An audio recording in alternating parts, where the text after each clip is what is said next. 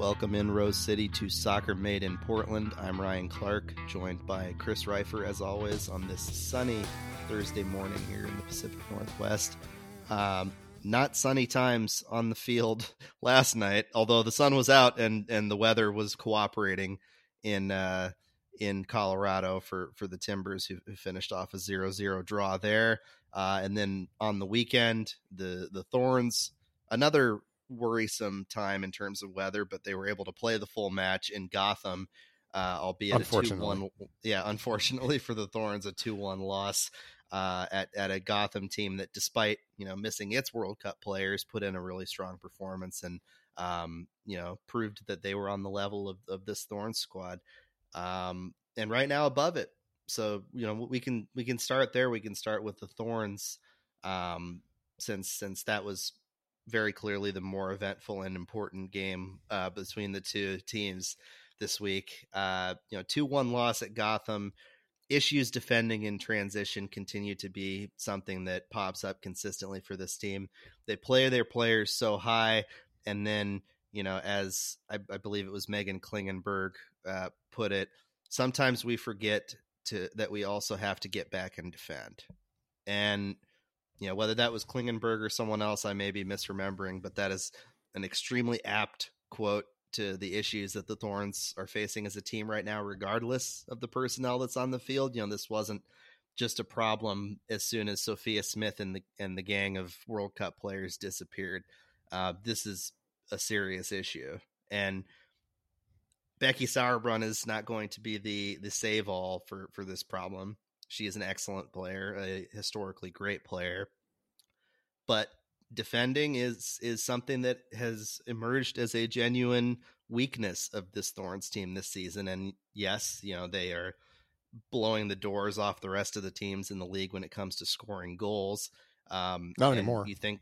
Well, not in, not as much. Not anymore. recently.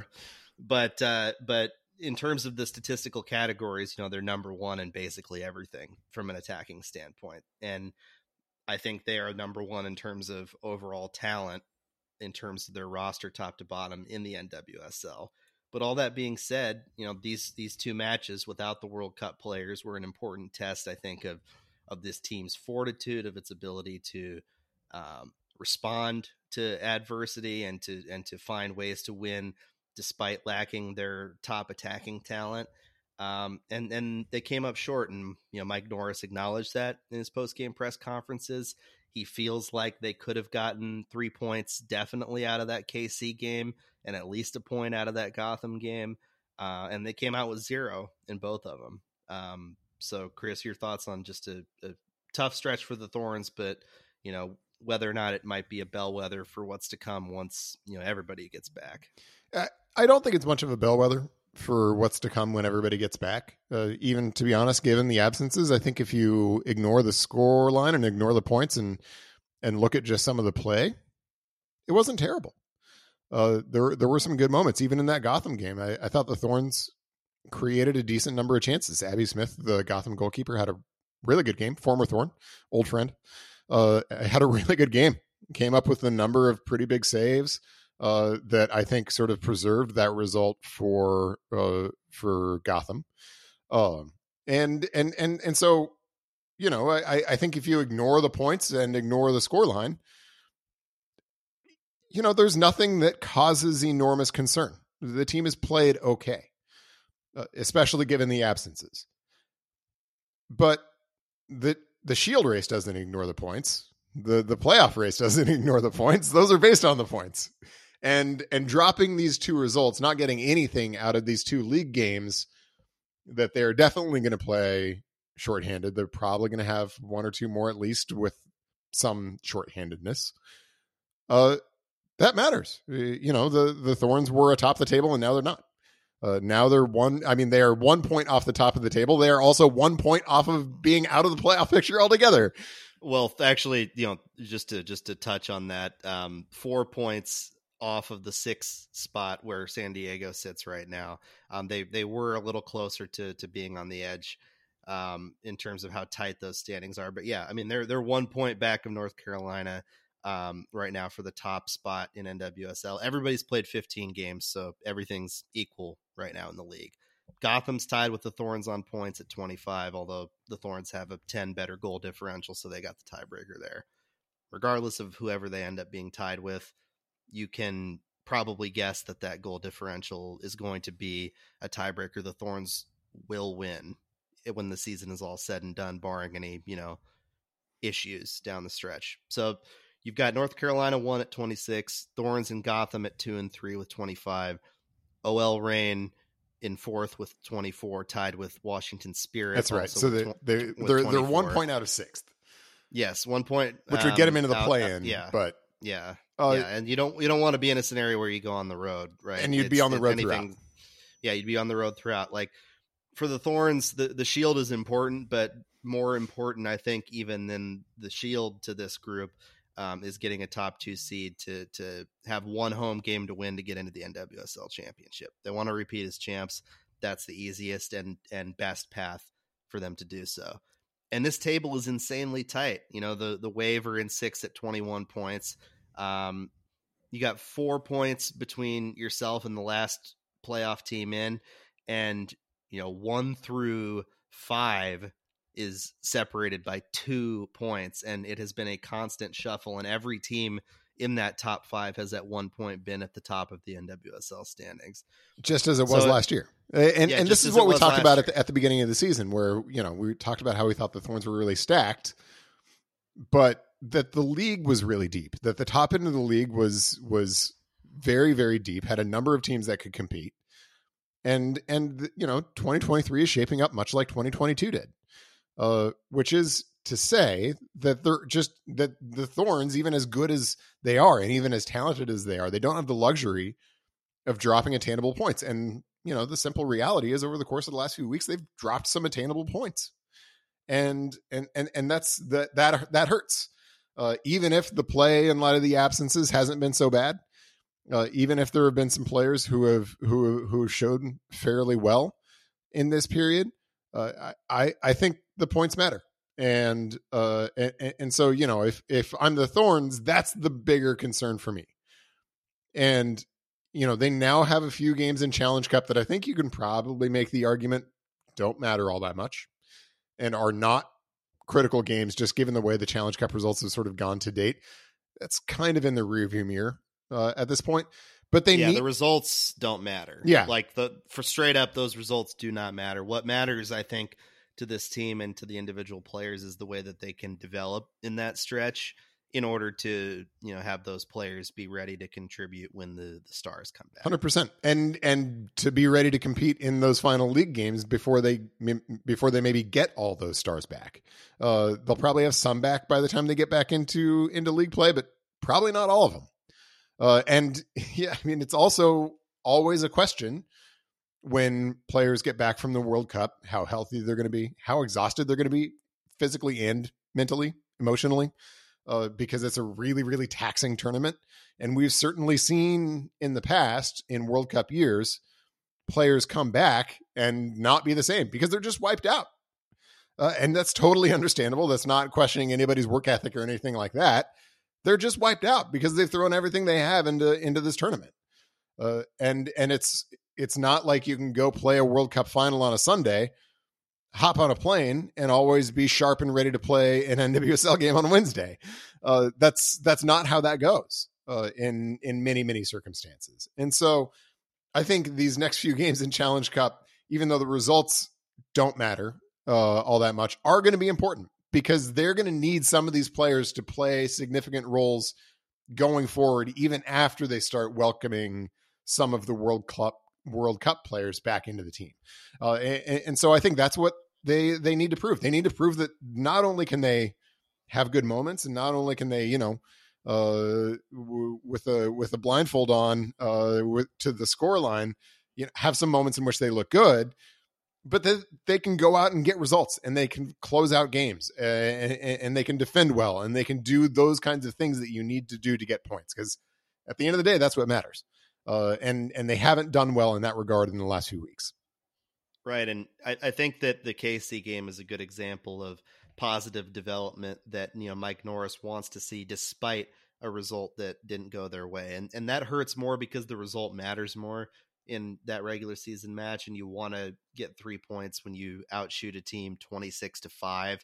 You definitely don't want to end up with zero the way that they did, which you know stinks for them. But um, in terms of development, that type of game, that type of performance, where on the attack they're throwing a ton at the wall and getting a lot of opportunities that you know they should convert, but will likely more often than not, you know, convert a few of those and and get a result that they need. So, you know, performing like that and continuing to develop in that way and and um I I think that defensively especially the the development there and how they recover their defensive shape generally um maybe choosing to throw a little less at the wall just to give yourself some breathing room defensively so that Meghan Klingenberg doesn't have to run 40 yards across the field at a full sprint every single time there's a counterattack.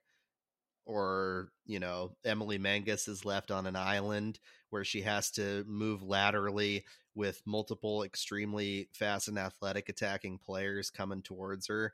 Um, I, I, you know give those players some relief maybe find different ways during these three challenge cup matches to to you know develop that within your plan if you're Mike Norris.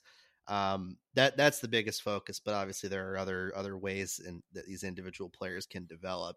Uh, in these three matches, which are on uh, July 21st, 29th, and then August 6th against San Diego, Angel City, and OL Reign, all of whom you know have these mixed rosters. You know, have individual players that are talented, but are, are good tests. You know, it's the West Coast teams. Yeah, I, I, absolutely. And for me, it it boils down to connection between the back line and midfield. It's it's what we've been talking about uh, all year long. Where if you're pushing your fullbacks on and you're pushing all of your central midfielders except Sam Coffey uh, high into the attack, you're going to have these big spaces between between your midfield and attacking lines and and your and the the remnants uh, uh, uh, of your of your defense. And teams have repeatedly exploited that. I thought Gotham exploited it some, but not not a ton.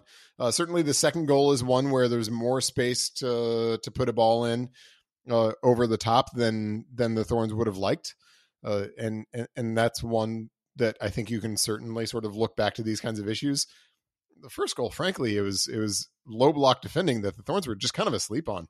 Ball comes across uh, in in a, in a bit of a switch uh, just uh, uh, above the 18, and the Thorns are just super slow to react, which makes it so that, there's lots of time on the ball for uh, Gotham to to pick out a cross. They Thorns ultimately got a deflection on it, albeit it wasn't a great one. Sort of popped it up in the air, and and and, and old friend Allie Long finished it. Uh, but I mean, those are both moments in in in which you know you've got both structural and just sort of like being switched on issues in, in, in defense. And I think Thorns players have talked to both of, to both of those issues about what they need to clean up in defending. And I th- thought we saw them in, in both instances. I thought Gotham deservedly won the game. I think on balance, they were the better team uh, in, in in this last one. But that still was very much a game that the Thorns could have gotten a result out of. If they're tighter defensively, uh, they created enough to be competitive in in that game. And it's just taking those kinds of performances against look a good team on the road. And I think you'd probably say that Gotham is somewhat less hampered by the World Cup than the Thorns are. They're definitely hampered. Don't get me wrong, uh, but the Thorns really have have been pretty gutted uh, in terms of uh, in in terms of their stars, and I think Gotham is a little bit less so.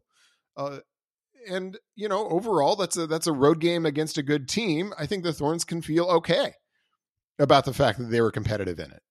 But they can't feel okay about the result because there was more to get there, just as there was more to get in the game against KC the week before uh, at home. And and and those hurt because uh, if those go a different way, the Thorns are sitting atop the table right now, and maybe even uh, with a little bit of daylight between them and the rest of the field, uh, depending on how uh, how exactly those res- results shake out and and and I think if if you're Mike Norris and if you're the team, you're probably sitting there kind of ruining that a little bit. Yeah, going forward is is interesting for this team because you have those those trio of Challenge Cup matches, um, and you know it it by no means is going to just be those three matches that you're not going to be at full strength, right? We've talked about this before. The the World Cup final, albeit a 3 a.m. Pacific time kickoff. Good lord, I, am going to be probably staying up for that, or I guess waking up early for that, depending on how I, I plan that day. But uh, 3 a.m. Pacific time kickoff on August 20th, right? The U.S. has a pretty good chance to be there. Canada could be there. Um, you know, it's less likely, I think, that that Japan and Costa Rica are, but anything goes in this World Cup. I think it's an extremely competitive field. So you're you're expecting to not be at full strength for that August 20th game, not only because the final is that day, but even if you don't have players in that final, the semis five days earlier, and sometimes, as you were alluding to, it takes a couple of weeks before these players are fully recharged physically and mentally, where they're ready to even you know come back in for spot minutes for their club teams. Right? They're not they're not going full tilt, full 90 a week after playing in the World Cup. This is some hardcore stuff here for these athletes um, and, and a lot of pressure. So, North Carolina on August 20th, that's a regular season game. That's one that counts. Uh, that's that's at home at Providence Park. Then you go on the road. Really, that, that, that game really yeah. counts, right? I yeah, mean, it really does. That's yeah, the top because, two teams in the table. yeah, at that point, it will still be the case because yeah. most teams will not have played a regular season match by that point. It'll have been this little stretch of, of Challenge Cup matches. So that's huge, right? And then a team that's right there in the mix, Washington, you go on the road to play them the following week. Th- that game in Louisville is probably the most winnable of those three. That's on September 2nd. That could be the return of those World Cup players, but the more likely one is September 16th, way out, uh, a two week break after that Louisville match against OL Reign. And, and we're running through schedules here and, and being very, you know, list oriented so far in this podcast. But, you know, this But is, how huge are those three ahead. games? I mean, yeah, those, those, three, games are, are very plausibly the season. Yeah. Yeah. Because then if you, you know, aren't getting the results out of those three games, you could be probably in a, hole spot in the table. Yeah, right. you, you could be. or if you about... do, you're probably dominating because you've yeah. you've just knocked off two prime contenders. Uh, yeah, and and and you're probably not just atop the table, but you're clear a little bit. And so, yeah. I mean, those three games could very, very plausibly be the season for the Thorns. It could, and and that's why the development, as we've been talking about, matters with these Challenge Cup games because if you're in poor form, if you've got players that you know aren't necessarily playing at their best or or uh, mentally aren't feeling as strong as they could be um, going into those regular season matches. No matter who you're folding back in, whether it's Rocky and Hina first, which is likely, um, or the U.S. gets you know upset in the group stage and you're bringing back Soph and, and Crystal early, uh, or Canada doesn't perform as well as expected, and you got uh, Christine Sinclair coming back whatever the mix is, like it's not going to be everybody for those three in all likelihood, and um, the three prior the and the Challenge Cup games have a, a greater importance because of that. Because you know you're going to need Sam Coffey to keep doing what she's been doing. You're going to need better defensive shape with you know Menges and, and Hubly at the back and Kuikka and you know Klingenberg and um, the midfield shape with with uh, Moultrie, you know, has to continue to to connect well with the attacking players. Izzy D'Aquila is a young player that's going to have to step up. Reyna Reyes, another one. Um, all of these individuals. This is not just going to be, you know, a free for all, you know, whatever stretch where, you know, yeah, you know, we don't have everybody, so it's okay. And that's, you know, by no means the attitude of this team, but they can't let it slip into into dangerous territory because these things are fickle, right? You know, you want to you want to build a dynasty with this Thorns group, right? You want to win multiple championships with Sophia Smith at the head of your organization. Send Christine Sinclair off into the sunset whenever she decides to retire with another ring or two. Um, if you want that, if you want to create this, you know, historic NWSL dynasty, which they very much have the players capable of creating it, um, these type of moments these these little stretches that people might overlook are the ones that define those dynasties that create them that solidify them and that's what's coming up. That's what's coming up. They better be ready. So that uh there, there's a break right now for the thorns um enjoying But some they- some some well deserved uh, vacation. I think. Uh, Yes. Eric Williamson and Kelli Hubly, the the first family of of Portland soccer. Uh, I think often in Hawaii, it looks like on Instagram, enjoying some some time away. Very jealous, living their best lives. yeah, very cool. And and that's part of the Thorns break, but also you know Eric. Eric's on the recovery and, and he gets to enjoy the the beauty of hiking in Hawaii by the looks of it. That's that's pretty awesome. So you know, That's all, all outstanding stuff. Uh, that that is that is the vacation news on the Timbers Inn that is far less dramatic than the other. yeah, a little less, uh, little less tense when it comes to you know Eric enjoying the sunshine in in Hawaii.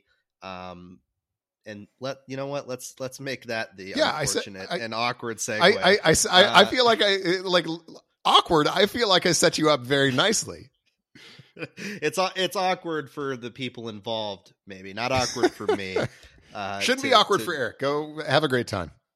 yeah, do it. Um, but yeah, he's not the only Timbers player that is not uh stateside, or I guess not uh, Not on the mainland. not uh, not on the mainland right now. Santiago Moreno is in Colombia. Last I have been told by sources close to him, and that uh, is an extension of the situation after he requested a transfer. He did not show up to training this week. He didn't travel with the team to Colorado for this, you know, resumed second half postponed match, which had an eight day halftime, which uh, is hilarious. The longest MLS debut in history for Victor For Griffith. Victor Griffith, who- yeah, yeah. who who was has been involved in this game for quite some time. Uh, got a yellow card in his debut, so on in on, the book on in the, on the score sheet, There you go. which is better Um, than you can say for either team. Yeah, congrats to Victor though on on the debut. You know, it's always exciting when a young player gets that opportunity, and you know he's somebody that you know people around the organization have talked uh, very positively about as as having potential to be a regular first team guy in the future. So, um, you know, congrats to Victor. And um, otherwise, that match was pretty ugly. The uh, there's not a whole lot to talk about about the match itself. Staying on the Santi subject though. Um, you know, since we last recorded this podcast, uh, Gio Savarese had his first media availability following Santi's transfer request. Uh, he essentially denied that he and Santi have any issues uh, in terms of their relationship. He actually insisted that they're very close uh, and they talk all the time, and that he, you know, talked to Santi essentially right after this story came out. Um, Gio claims that Santi said that uh, nothing that was in the article was anything that he said. And that's true. But Santi is still in Colombia. He still he still did definitely make a transfer request in that he he you know had a conversation according to multiple reliable sources that I had my reporting. Um, and the Timbers haven't denied that. yeah, and the Timbers have not denied that he has. They they made their statement saying, you know, they they you know want to get as good a value out of him as possible. That you know he's important to the club. All all the stuff that you have to say, of course, as as the org. But Yeah. um, you know, it's This is also coming on the heels of him being benched in for the first half uh, against Colorado uh, after a game in Minnesota in which Gio Savarese publicly uh, questioned the effort of unnamed, but I think we can probably venture a guess uh, as to uh, uh, of some players. I mean, look, I I understand that Gio doesn't want to sort of publicly acknowledge a rift between him and any player, let alone players. Uh, and you know, I I sympathize to some extent with the position that he's in because he's not getting a lot of cover from others in the organization. Uh, he's kind of out there on his own uh, right now, and so I I understand why he would not want to make a big deal of a rift between him and and Santi in particular in this moment, but like the facts just are what they are, right? If if Santi at least thought his relationship with Gio was great, he wouldn't be in Colombia right now. Plain and simple, he would be at training uh, if that relationship was was as strong as as Gio is letting on. Uh, and look, you know, I, I I get why Gio is saying what he is, but we also need to take a larger look at the facts. And I I I, I disagree with those who are suggesting, oh, this is just about contract negotiations and stuff like that. Look, there have been lots and lots and lots and lots and lots of contract negotiations that have gone on at this club and in every other club. They don't usually go like this. Uh, and frankly, if all that was happening is Santi was trying to leverage a better contract and he was otherwise happy in Portland, it wouldn't be going this way because this would be an insane approach to that. It would be a self destructive approach to that. And so there is right, definitely and, more and, going on there. And Santi is keenly aware of that. I don't think it's a scenario, um, you know, some folks might put a tinfoil hat on and say, you know, his people are making him stay in Colombia so that he can put additional pressure on the organization to to give him the money that he wants. That's not is what is happening here. No. Um, there there is more to this that will continue to reveal itself in the coming days, and I will say this that you know this inherently is primarily about a contract, right? You know, it it may have other underlying factors, and you know, one of them, according to the reporting that I've done, is the potential rift, is the potential um, you know issues between whether it's coaches or or just you know Gio specifically or or whatever is is happening right now. Um, you know, I I hear Gio say that that he and Santi talk a lot, and I believe that. I I think that Gio has a unique and specific relationship with a lot of the Latin American players that you know he might not have with other guys. That you know, being able to communicate in their language, having his own South American background, um, and and that that matters, right? He he has had strong relationships with other players of of that background in the past. But all that being said, you know, it's it's not the first time that something with a player like this has bubbled up.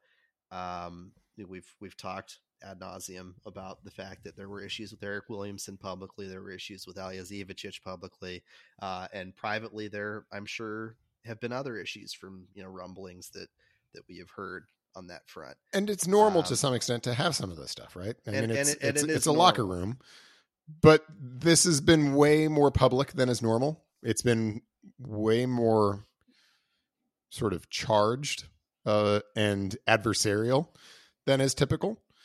Uh, and I, you just can't ignore that. I mean, you, you can't, you can't just chalk this up to being, you know, a bit of a, a an outlaw agent or anything like that. Agents work for players, not the other way around.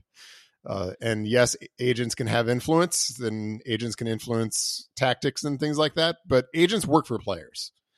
Yeah, there are there are competing motivations here. Undoubtedly, there always is.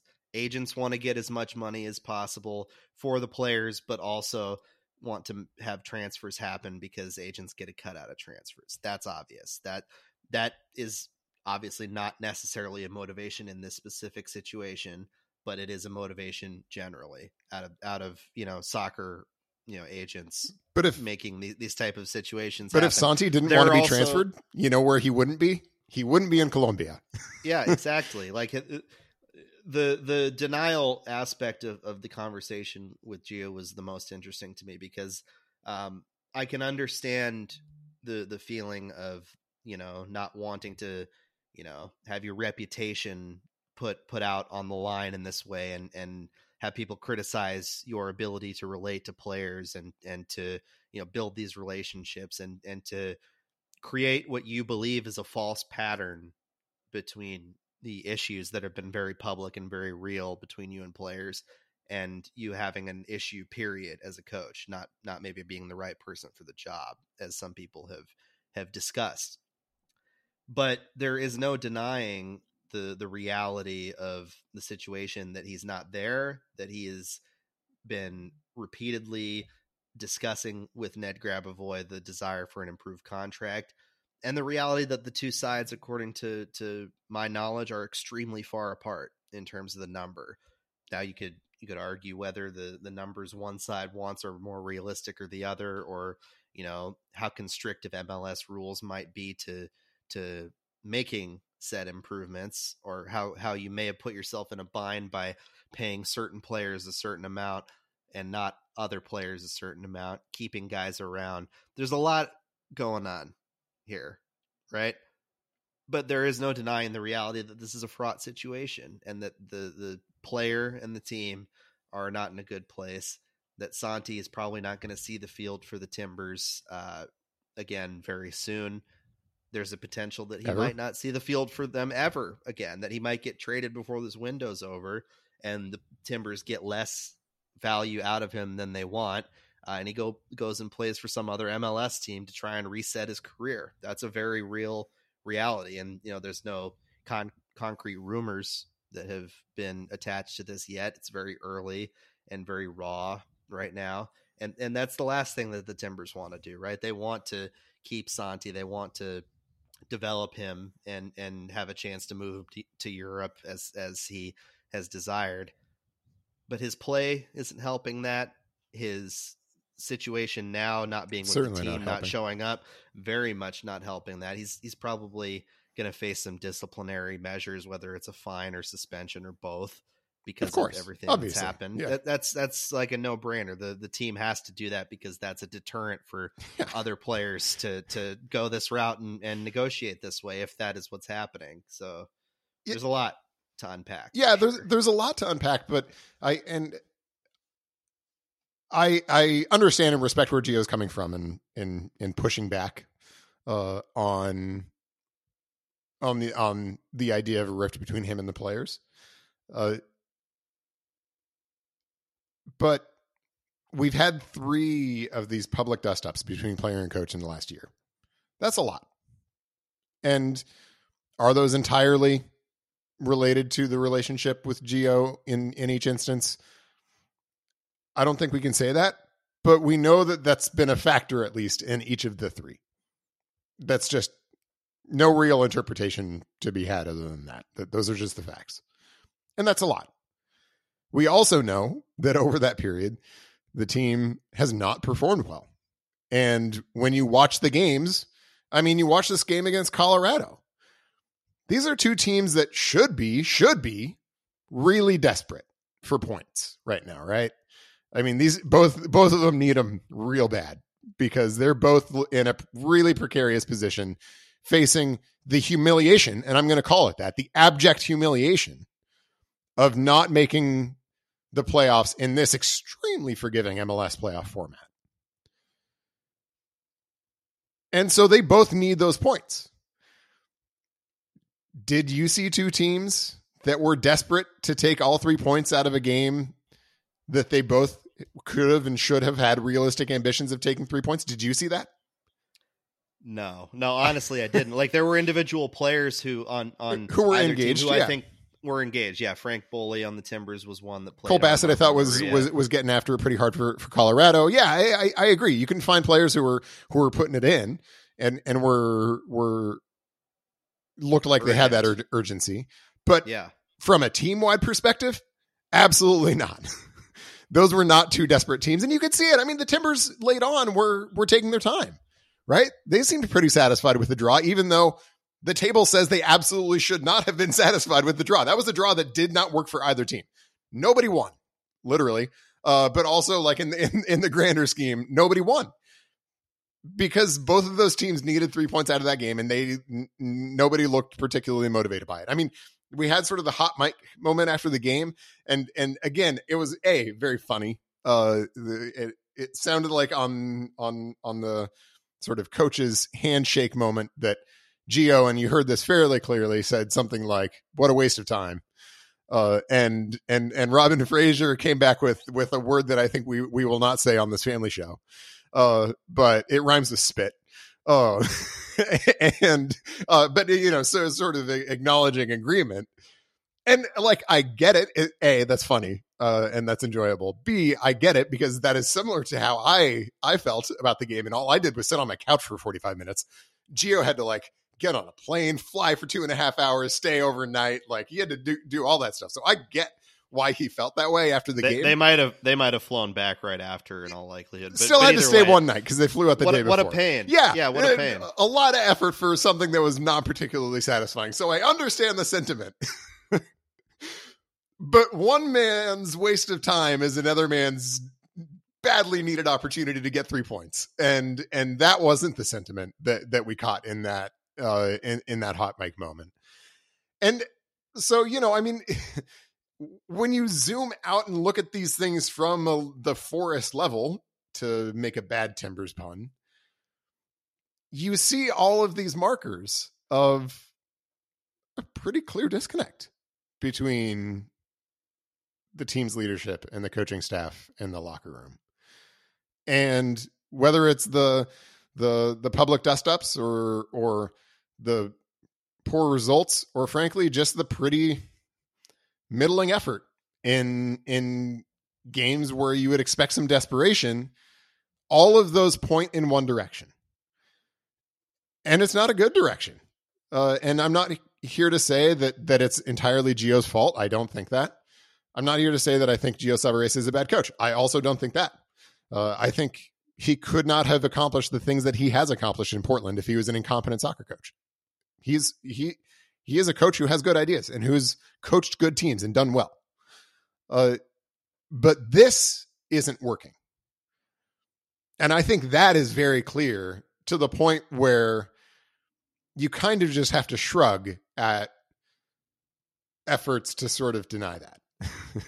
right and and you know i mean th- that that those statements just sort of don't withstand the test of comparison with the facts uh, and and that's unfortunate, but it, it, it's where we are, and it leads to, I think, pretty timely questions about what the Timbers are going to do to fix that. And I, I don't know the answers to those questions, but I'm I'm I'm waiting with bated breath to see what they are. This game against Columbus feels like an axis point in their season, right? Like there's a lot of layers to it. There's been this break. The team seemed kind of disengaged in the second half of that Colorado match Columbus is missing enough of its key players and people, whether it's Chicho Arango or their head coach is also going to be missing uh, for this match, to where you feel like at home on Diego Valeri night, on the night they are honoring the club's greatest player of all time and putting him in the ring of honor, that if you're not getting a result out of this match, if you come out and lay an egg against Columbus and lose, or you have an uninspiring draw, which there have been many of this season, uninspiring draws, whether they're zero zero or not. Boy, have there been a lot of zero zero ones, though. Good lord. I mean, the Timbers are averaging a goal a game. Yeah, so it's like it's been rough in some of those. But look, if you don't get a result out of that match, questions are going to continue to be asked at an even louder volume than they were before. And you arrive at a point in your season where it's like all right is this thing is this thing cooked? Are are we done? Because Diego Valeri is going to provide I would hope for some if not all of these players some motivation right? You look at a guy like that who did it did it right um, from a from a personal perspective, from a playing perspective, he he embodies what is great and has been great about this franchise in the past.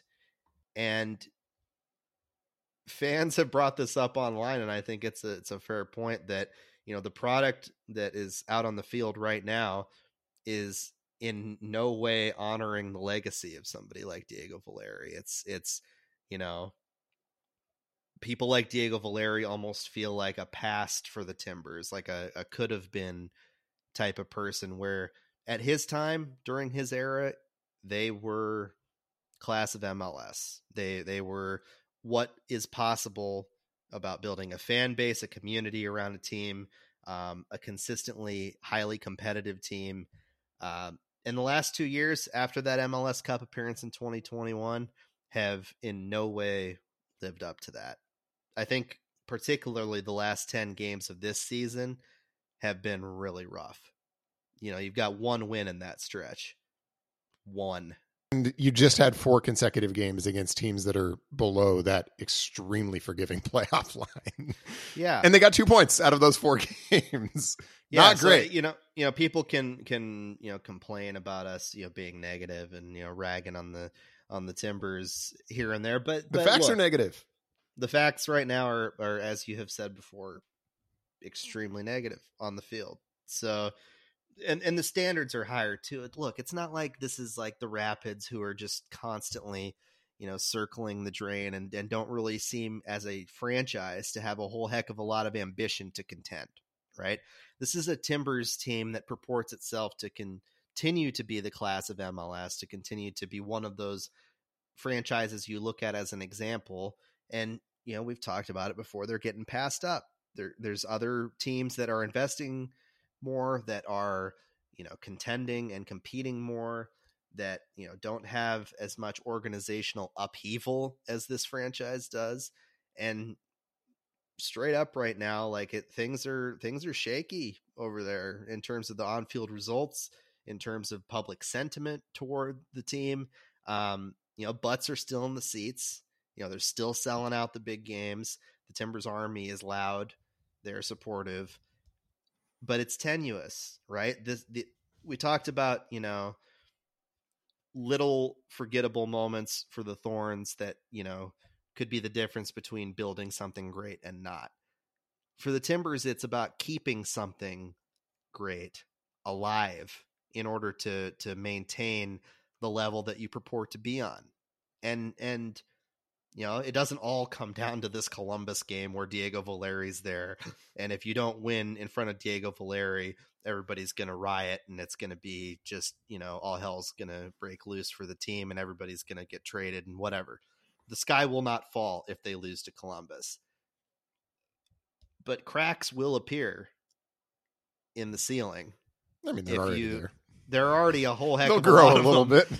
but they're going to get pretty deep and you're going to you're to worry about your foundation here Yeah, I think you know. First of all, this weekend is a, a really important opportunity to honor the kind of athlete who comes along, you know, only a very few number of times in a lifetime for any any sport uh, or in any city, right? I mean, Diego Valeri doesn't get better than that. He mm-hmm. was superlative on the field, won an MVP, won an MLS Cup, you know, superlative on the field. We could go on and on. He also was just the, you know, most positive force in terms of a representative of the club and a member of the community, a leader of the community that a a sport professional sports team could ever like dream to have. And and so a player like that and a person like that uh only comes along very, very, very, very rarely. And, you know, I remember uh, early in the season, uh, I think you were you were on vacation, and and our good friend Bill Oram was was here, and and he sort of asked me whether I thought Evander could fill the kind of role that Diego Valeri filled. And this isn't is and it still is not any any comment about the Evander's quality on the field. I, I think Evander's uh, debut season has been okay, and I think there's lots of reason to believe that that there's still unexplored potential there. And so I I, I am not by any means giving up on Evander, but a Diego Valeri is so rare that it's I mean that's just a, a wildly unreasonable and unrealistic expectation to put on any player who comes in. And that's why it's important to celebrate him and and and to to literally cement his status as as le- a legend in, in in this club and as the gold standard of what people want this club to be and to represent and so it's important to to give him his flowers so to speak but the juxtaposition is also telling and i think it is important frankly for the Timbers to put in a good performance, not just like in a do it for Diego kind of way, although do it for Diego, for God's sake, do it for Diego, if nothing else. But also to show that that that standard still exists within the club. And that that is something that they're still at least trying to live up to. Because let me tell you if if they they introduce Diego Valeri extremely deservedly into the ring of honor before the game and then the timbers go out and put in a lifeless uninspired performance against the Columbus crew that's going to show like that juxtaposition is not going to be lost on anybody.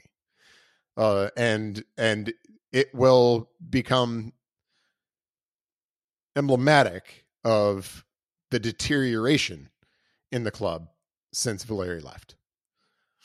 So I think this game's important for for for that reason, if nothing else, uh, because I think there are a lot of people that are looking to the club right now to see if from leadership all the way on down this is the kind of club that still holds itself to the standard that a Diego Valeri represented.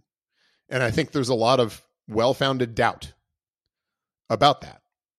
And and just as this game is is not going to cause the sky to fall if the Timbers go out and put in a great performance and they win it, it's also not going to single-handedly save them. But the symbolism will be will be important and and so I I, I hope, as I always hope, I would much rather be talking about a good team. but I, I I hope the Timbers come out and put in a good performance for for that reason, because I think it's it's going to be it's an important moment for them to give fans and supporters a a, a reason for hope in the future, uh, and and for something uh, going forward. But if they do not, and this is this is the the flip side of that, I, I think that symbolism will be not lost on anybody. Just some some housekeeping on the details. Also, still waiting on the Diego Valeri statue. Let's get let's yes, get going on also, Yeah, there there also should be a statue. I agree with you, um, but perhaps maybe there will be a, a pair of them with with the both of the Diegos out out there instead of that kind of weird and, and, not to you know insult the artist or anything, but that face thing that's out on, on the northwest corner of the, the stadium, maybe right there, put put uh, the Diegos just both doing something really cool. Um, why not? But regardless, the the you know the schedule for Saturday, you know, you got a 7:30 p.m. kickoff. The unveiling of Diego Valeri's name in the Ring of Honor will be pregame. Um, I would expect Apple TV to air that, although I, I cannot guarantee anything based on how previous broadcasts have gone. But given his importance to MLS and the fact that, you know, he works for the network, uh, I think that they would definitely make time to to have that on their pregame. You have to have MLS season pass to watch it though. So if you haven't opted into one of those free trials yet, you're one of the final holdouts. Um, this would be probably the time to utilize it uh, particularly because I, I, think those free trials last a decent amount of time, so you'll get a little more out of it. This is not an advertisement. I'm just telling you what to do to watch this if you can't get out to the game itself. Um, one note that I found interesting in my reporting on uh, you know this this ceremony is that the you know the championships and the conference championships that were uh, written on on the east side of the stadium uh, in the area next to the Ring of Honor uh, for both the Thorns and the Timbers. Those have those have been taken out. So the way that that side of the stadium is going to work now, my understanding for the future is that there will be the Timbers Ring of Honor on one side, and right now there's going to be a, a red segment that is empty, but I've been told that that will be the Thorns Ring of Honor uh, and you can probably future home guess, of Christine Sinclair. Yeah, I was going to say you can probably guess who the very first name is going to be uh, once she hangs up the boots uh, in that Ring of Honor. Uh, Christine Sinclair definitely would I would yeah. guess be the first name up there. But um, so that's a little change in Providence Park that you're going to see as a result of of uh, Saturday night's festivities. and then you know the the second aspect of of the night will be at halftime. Uh, the surviving Ring of Honor um, members and families of those who have passed away will be there with Diego and his family for additional um, you know festivities at, at halftime to to honor Diego and welcome him into that group.